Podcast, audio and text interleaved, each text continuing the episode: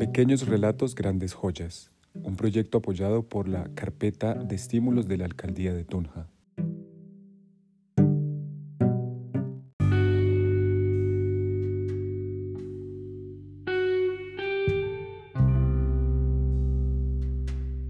Hoy disfrutaremos de un bellísimo cuento de la escritora nacida en Ucrania pero que vivió la mayor parte de su vida en Brasil, Clarice Lispector. Ella fue cuentista, novelista, pintora y poeta. Nació en 1920, falleció en 1977. De ella recomendamos dos bellísimos cuentos, además del que trataremos hoy, Felicidad clandestina y Restos de Carnaval. Una gallina de Clarice Lispector. Era una gallina de domingo todavía viva porque no pasaba de las nueve de la mañana. Parecía calma. Desde el sábado se había encogido en un rincón de la cocina. No miraba a nadie, nadie la miraba a ella. Aun cuando la eligieron, palpando su intimidad con indiferencia, no supieron decir si era gorda o flaca. Nunca se adivinaría en ella un anhelo. Por eso fue una sorpresa cuando la vieron abrir las alas de vuelo corto hinchar el pecho y, en dos o tres intentos, alcanzar el muro de la terraza. Todavía vaciló un instante, el tiempo para que la cocinera diera un grito, y en breve estaba en la terraza del vecino, de donde, en otro vuelo desordenado, alcanzó un tejado. Allá quedó como un adorno mal colocado, dudando ora en uno, ora en otro pie. La familia fue llamada con urgencia y consternada vio el almuerzo junto a una chimenea. El dueño de la casa, recordando la doble necesidad de hacer esporádicamente algún deporte y almorzar, vistió radiante un traje de baño y decidió seguir el itinerario de la gallina. Con saltos cautelosos alcanzó el tejado donde ésta, vacilante y trémula, escogía con premura otro rumbo. La persecución se tornó más intensa de tejado en tejado, recorrió más de una manzana de la calle. Poco afecta a una lucha más salvaje por la vida, la gallina debía decidir por sí misma los caminos a tomar, sin ningún auxilio de su raza. El muchacho, sin embargo, era un cazador adormecido, y por ínfima que fuese la presa, había sonado para él el grito de conquista. Sola en el mundo, sin padre ni madre, ella corría, respiraba agitada, muda, concentrada. A veces en la fuga, sobrevolaba ansiosa un mundo de tejados y, mientras el chico trepaba a otros dificultosamente, ella tenía tiempo de recuperarse por un momento. Y entonces parecía tan libre, estúpida, tímida y libre, no victoriosa como sería un gallo en fuga. ¿Qué es lo que había en sus vísceras para hacer de ella un ser? La gallina es un ser, aunque es cierto que no se podría contar con ella para nada. Ni ella misma contaba consigo de la manera en que el gallo cree en su cresta. Su única ventaja era que había tantas gallinas que aunque muriera una, surgiría en ese mismo instante otra tan igual como si fuese ella misma.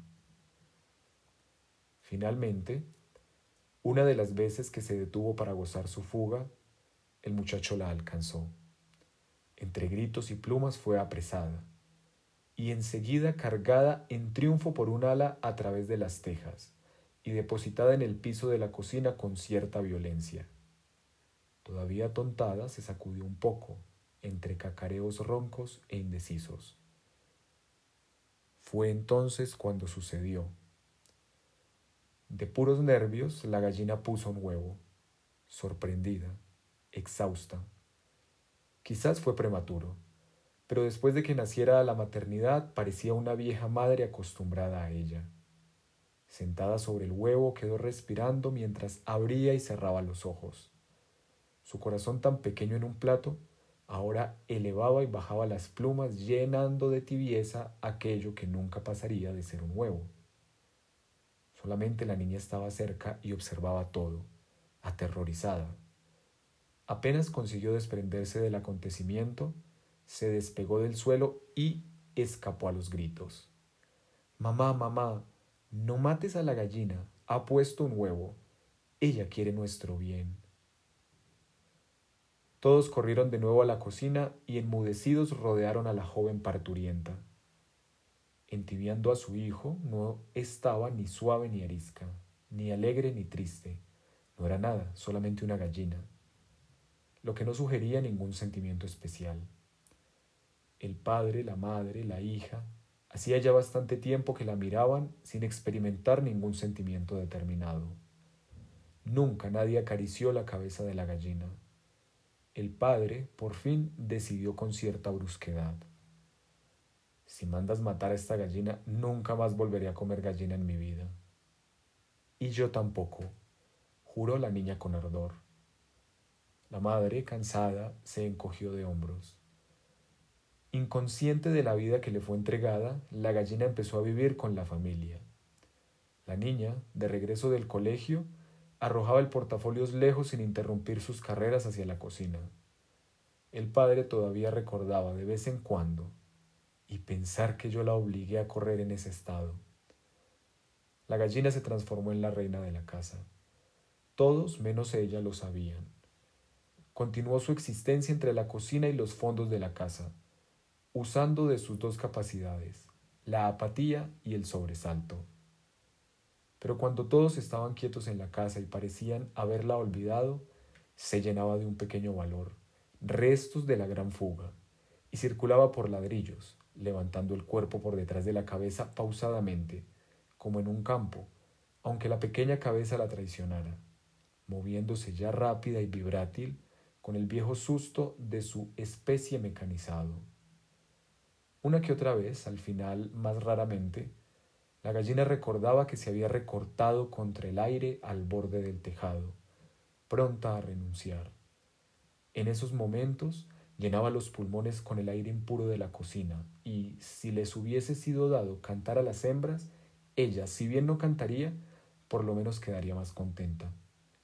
Aunque ni siquiera en esos instantes la expresión de su vacía cabeza se alteraba.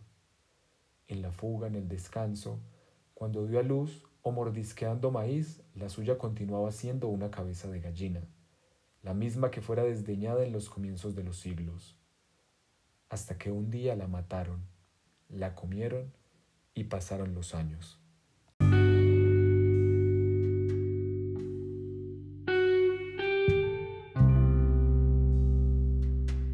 La lectora invitada a este episodio es Stephanie Rosso Sandoval integrante del Cineclub Laberinto y de la Fundación Cultural Entre Líneas.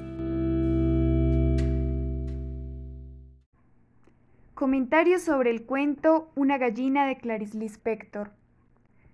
Es muy interesante cómo a través de una gallina se puede indagar tanto sobre la indeclinable voluntad de vivir, la existencia azarosa que cobra sentido en el hacer y en el pensar, la manera en la que los seres humanos usamos todo como medio para nuestro goce y reafirmación de superioridad frente a lo que nos rodea.